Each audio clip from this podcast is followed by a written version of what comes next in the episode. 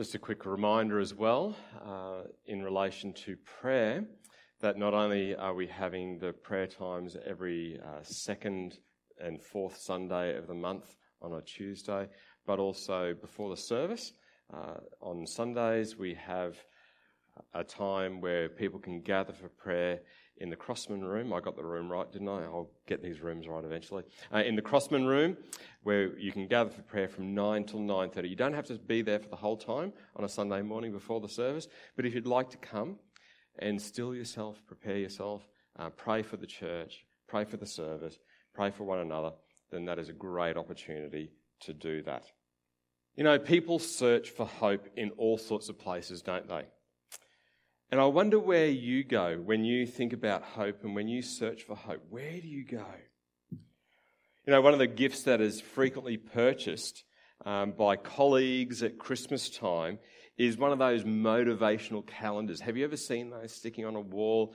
Often banks have them and other places like that, schools or wherever. Um, they can have these motivational calendars. You've probably seen those ones with some sort of encouraging message connected with an inspirational photo. Perhaps you're one of those people who have one on your wall, in your home, or in your office. That calendar that you look to when the going gets tough during the day. And you look to it and you're inspired. And you have a burst of energy to ponder those words of wisdom that carry you through the rest of the day. Something like dare, with a quote from Seneca. It's not because things are difficult that we do not dare. It is because we do not dare that things are difficult. If you look for hope in a calendar, then stay away from Despair Incorporated with their poking fun at motivational calendars with images such as the Apollo moon landing, where it has the caption accomplishment. You can fool all of the people all of the time if your effects budget is big enough or large enough. Or five people holding each other's wrists with the caption committees, just like teamwork, only without the work or four uh, pencils, three of them uh, blunted, one of them quite sharp. And the caption, distinction. Looking sharp is easy when you haven't done any work. Or lastly, one of my favourites, eight forks lying in a row. The third one being bent with the caption, unique. Just because you're unique doesn't mean you're useful. So, as I've spent time reflecting on hope, I wanted to, want to suggest to you that you will not necessarily find hope in a motivational calendar. So the search should continue. There used to be a tradition. Perhaps some of the girls here have ventured into this area. The tradition of having a hope chest or a glory box. We discover our clues as we look for hope when, in the symbolism of the hope chest. Now, can anyone tell me what a hope chest is used for? Not who has the hope chest, but what a hope chest is used for. Anyone got any ideas of what a hope chest is used for? For people, yep. So, putting items in in preparation for a day that's to come, for a wedding day, for a marriage. Yeah, that's right. So, if it's used to store up things being prepared for being married, was the hope chest given to someone that was already married or someone that was looking forward to being married? It wasn't given to someone that was already married. If someone who's already married is buying a hope chest, I think you need to start to worry. so, if hope chest belongs to someone who is single, it's the hope about the chest it's the hope that the chest represents, that it's symbolic of a person who longs for something that they don't already have. During my visit to Bangladesh, I found signs of hope living next door to signs of despair. In the lives of those who exist with little recognition, the gypsies of northwestern Bangladesh, these people are looked down upon uh, by their fellow people in Bangladesh. They build their mud homes by the Jamuna River with the constant threat of wild elephants who will smash through their homes, or the threat of floods that will change the course of the Jamuna River and wash away communities which, if they survive the flood, have to start all over again. In the soil of hardship and strife, begging for existence, living day to day, where rich gypsies have the luxury of a mud home with dirt floors, and poor families live under a tarp.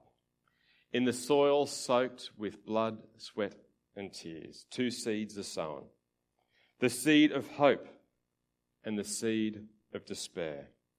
And both grow up and reap a harvest in that soil. The harvest of despair often ends with even greater hardship, the loss of living, whereas the hope um, of uh, uh, harvest, or the harvest of hope, comes through the satisfaction of the deep longings of the soul.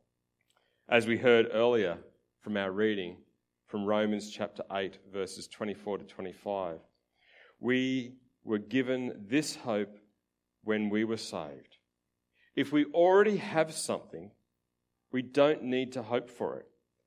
But if we look forward to something we don't yet have, we must wait patiently and confidently.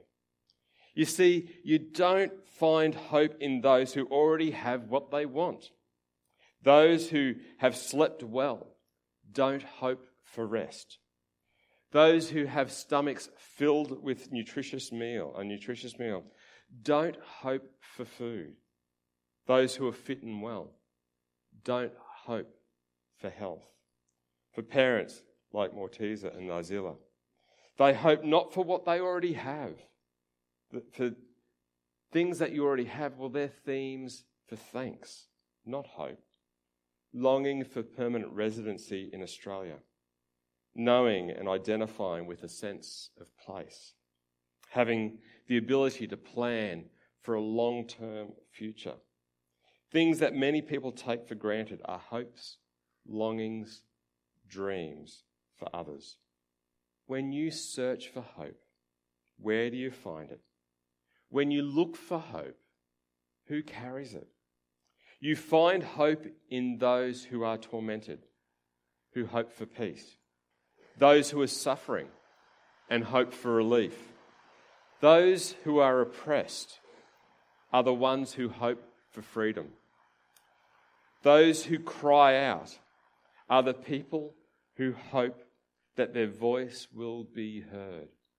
Hope is generally not found in those who control their situations, but you will find hope in those who realize that their situation is well outside of their control.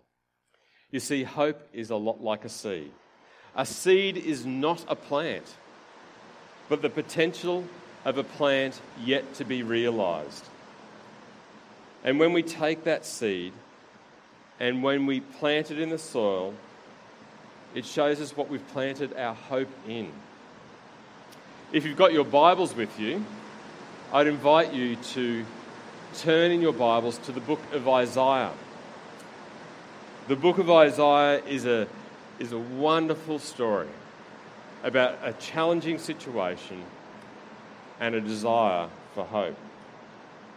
For the people of Judah and Israel, their lives in the time of Isaiah were tough. That's to say the least. Oppression from foreign nations over the years devoured their freedoms, and internal divisions within the nation as well. And sins showed signs, the early signs of the nation moving into this place of self destruction. Isaiah chapter 1 gives us a description of the state of the nation, where we read these words in Isaiah chapter 1, verses 5 through to 8. Why do you continue to invite punishment? Must you rebel forever? Your head is injured and your heart is sick. You are battered from head to foot, covered with bruises, welts, and infected wounds. Without any soothing ointments or bandages. Your country lies in ruins, and your towns are burned. Foreigners plunder your fields before your eyes and destroy everything they see.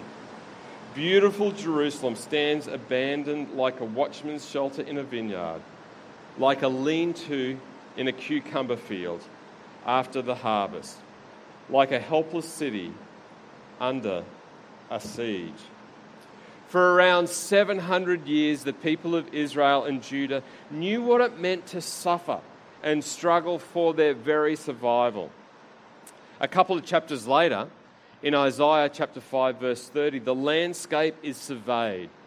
And the following statement is made in Isaiah chapter 5, verse 30. If someone looks across the land, only darkness and distress will be seen. Even the light will be darkened by clouds. For this nation, suffering was like a leech that sucked the life out of the people. As they looked around, darkness before their eyes was thick and distress ran deep. So, what does one do when all around is darkness and distress, such that you cannot outrun it? You can't hide from it. Where do you place those seeds of hope? For the nation of Israel, they placed their hope in a variety of things, which ended in vain, ended in false hope. Things like empty religious practices where worshippers would go through the motions but would find themselves empty handed, empty souled, empty spirited. In Isaiah chapter 1, verses 11 through to 14, we read this What makes you think I want all your sacrifices, says the Lord? I am sick of your burnt offerings, of rams and the fat of fatted cattle. I get no pleasure from the bulls, the blood of bulls and lambs and goats. When you come to worship me, who asked you to parade through my courts with all your ceremony? Stop bringing me meaningless gifts. The incense of your offerings disgusts me. As, your, as for your celebrations of the new moon and the Sabbath and your special days for fasting, they are all sinful and false. I want no more of your pious meetings. I hate all your new moon celebrations and your annual festivals. They are a burden to me. I cannot stand them. Placing all their hope in each other was also fraught with failure. In Isaiah chapter 2, verse 22, we read this Don't put your trust in mere humans, they are as frail as breath. What good are they? Self medication was not the answer either. In Isaiah chapter 5, verses 11 and 12, we read this What sorrow for those who get up early in the morning looking for a drink of alcohol and spend long evenings drinking wine to make them flaming drunk, make themselves flaming drunk. They furnish wine and lovely music at their grand parties, lyre and harp, tambourines and flute. But they never think about the Lord or notice what he is doing.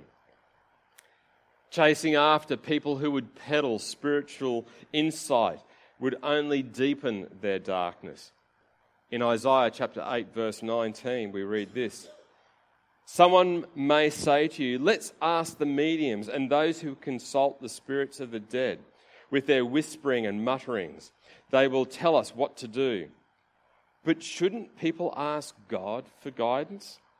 Shouldn't the, le- uh, the li- should the living seek guidance from the dead? So the darkness and the distress for the nation remained until a voice spoke.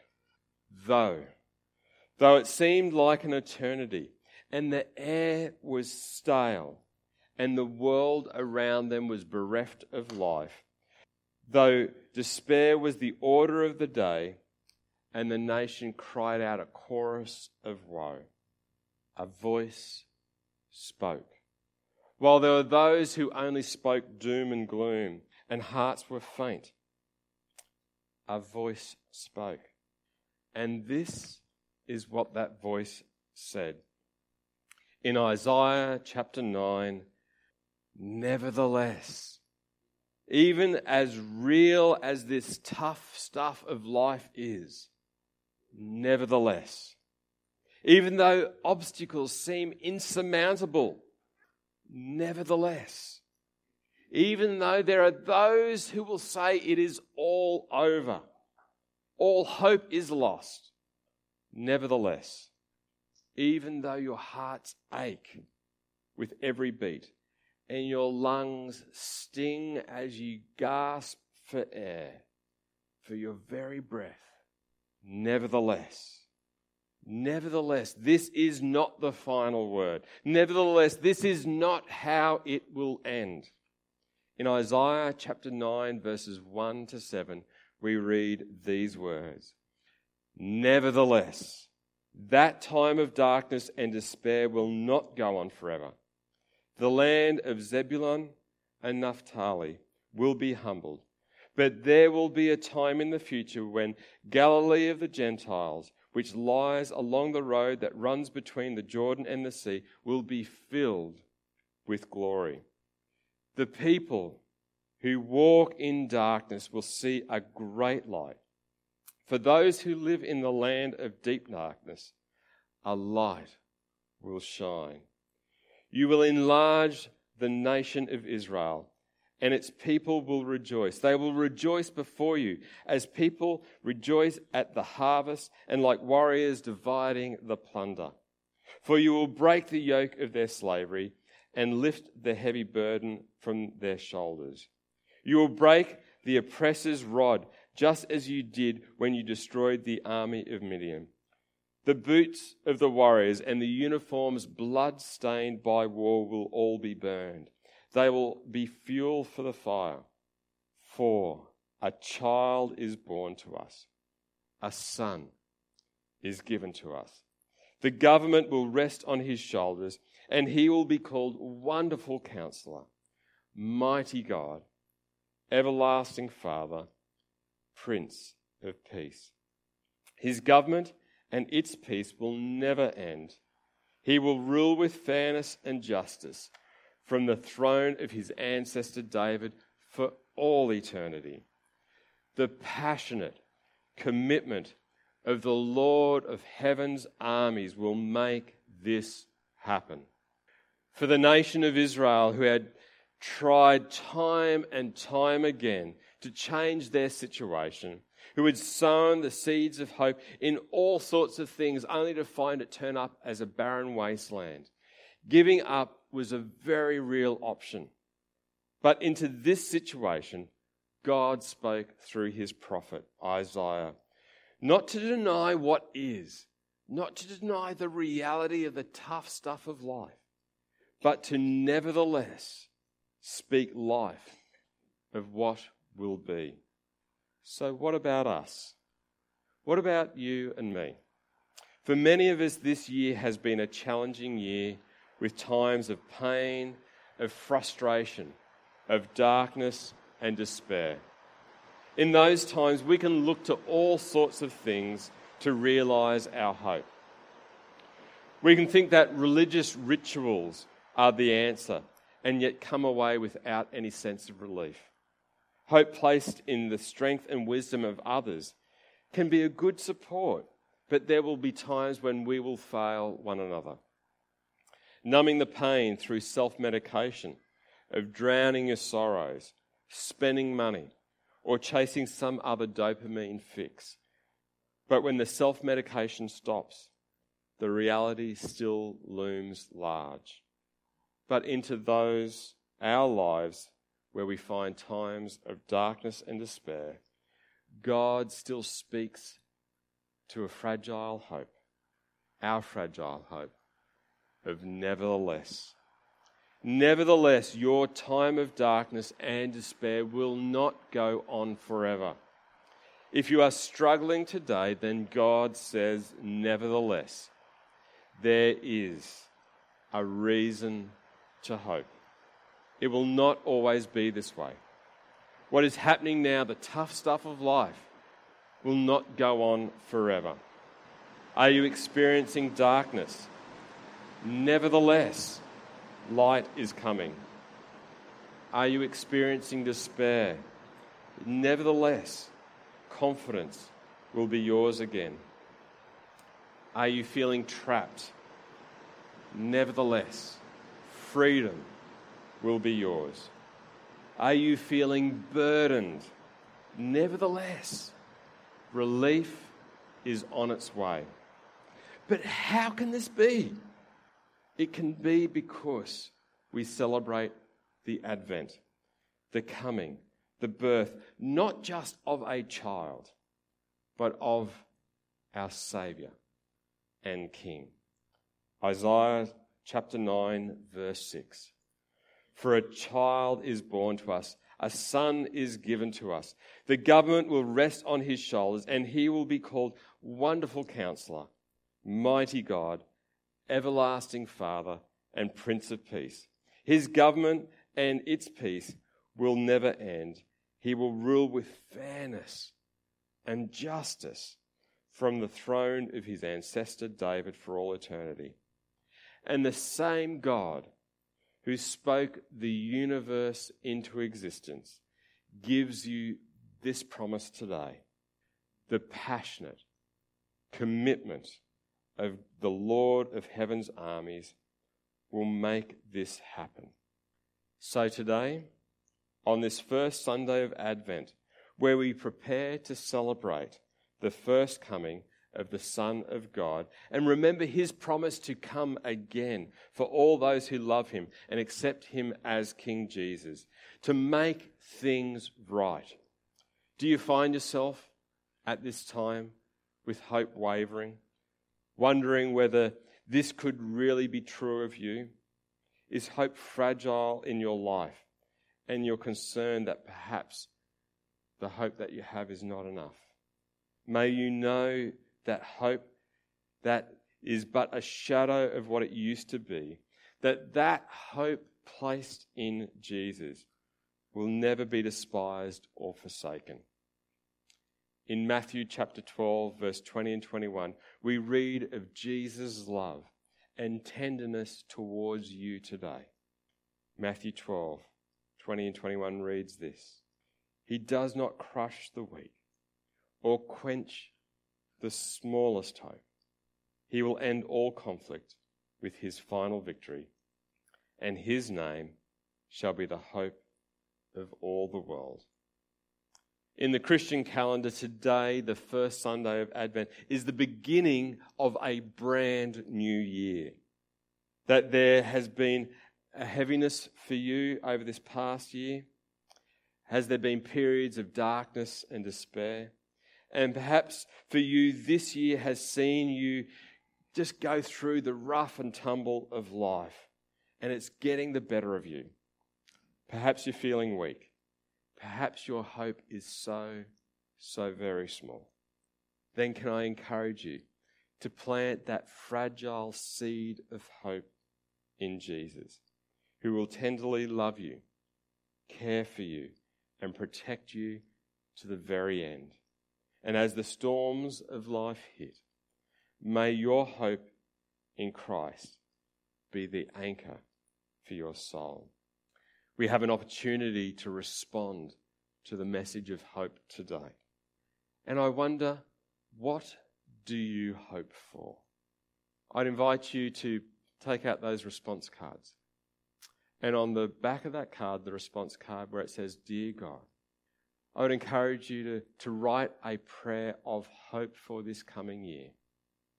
You can text, you can email it, you can write it down on the card.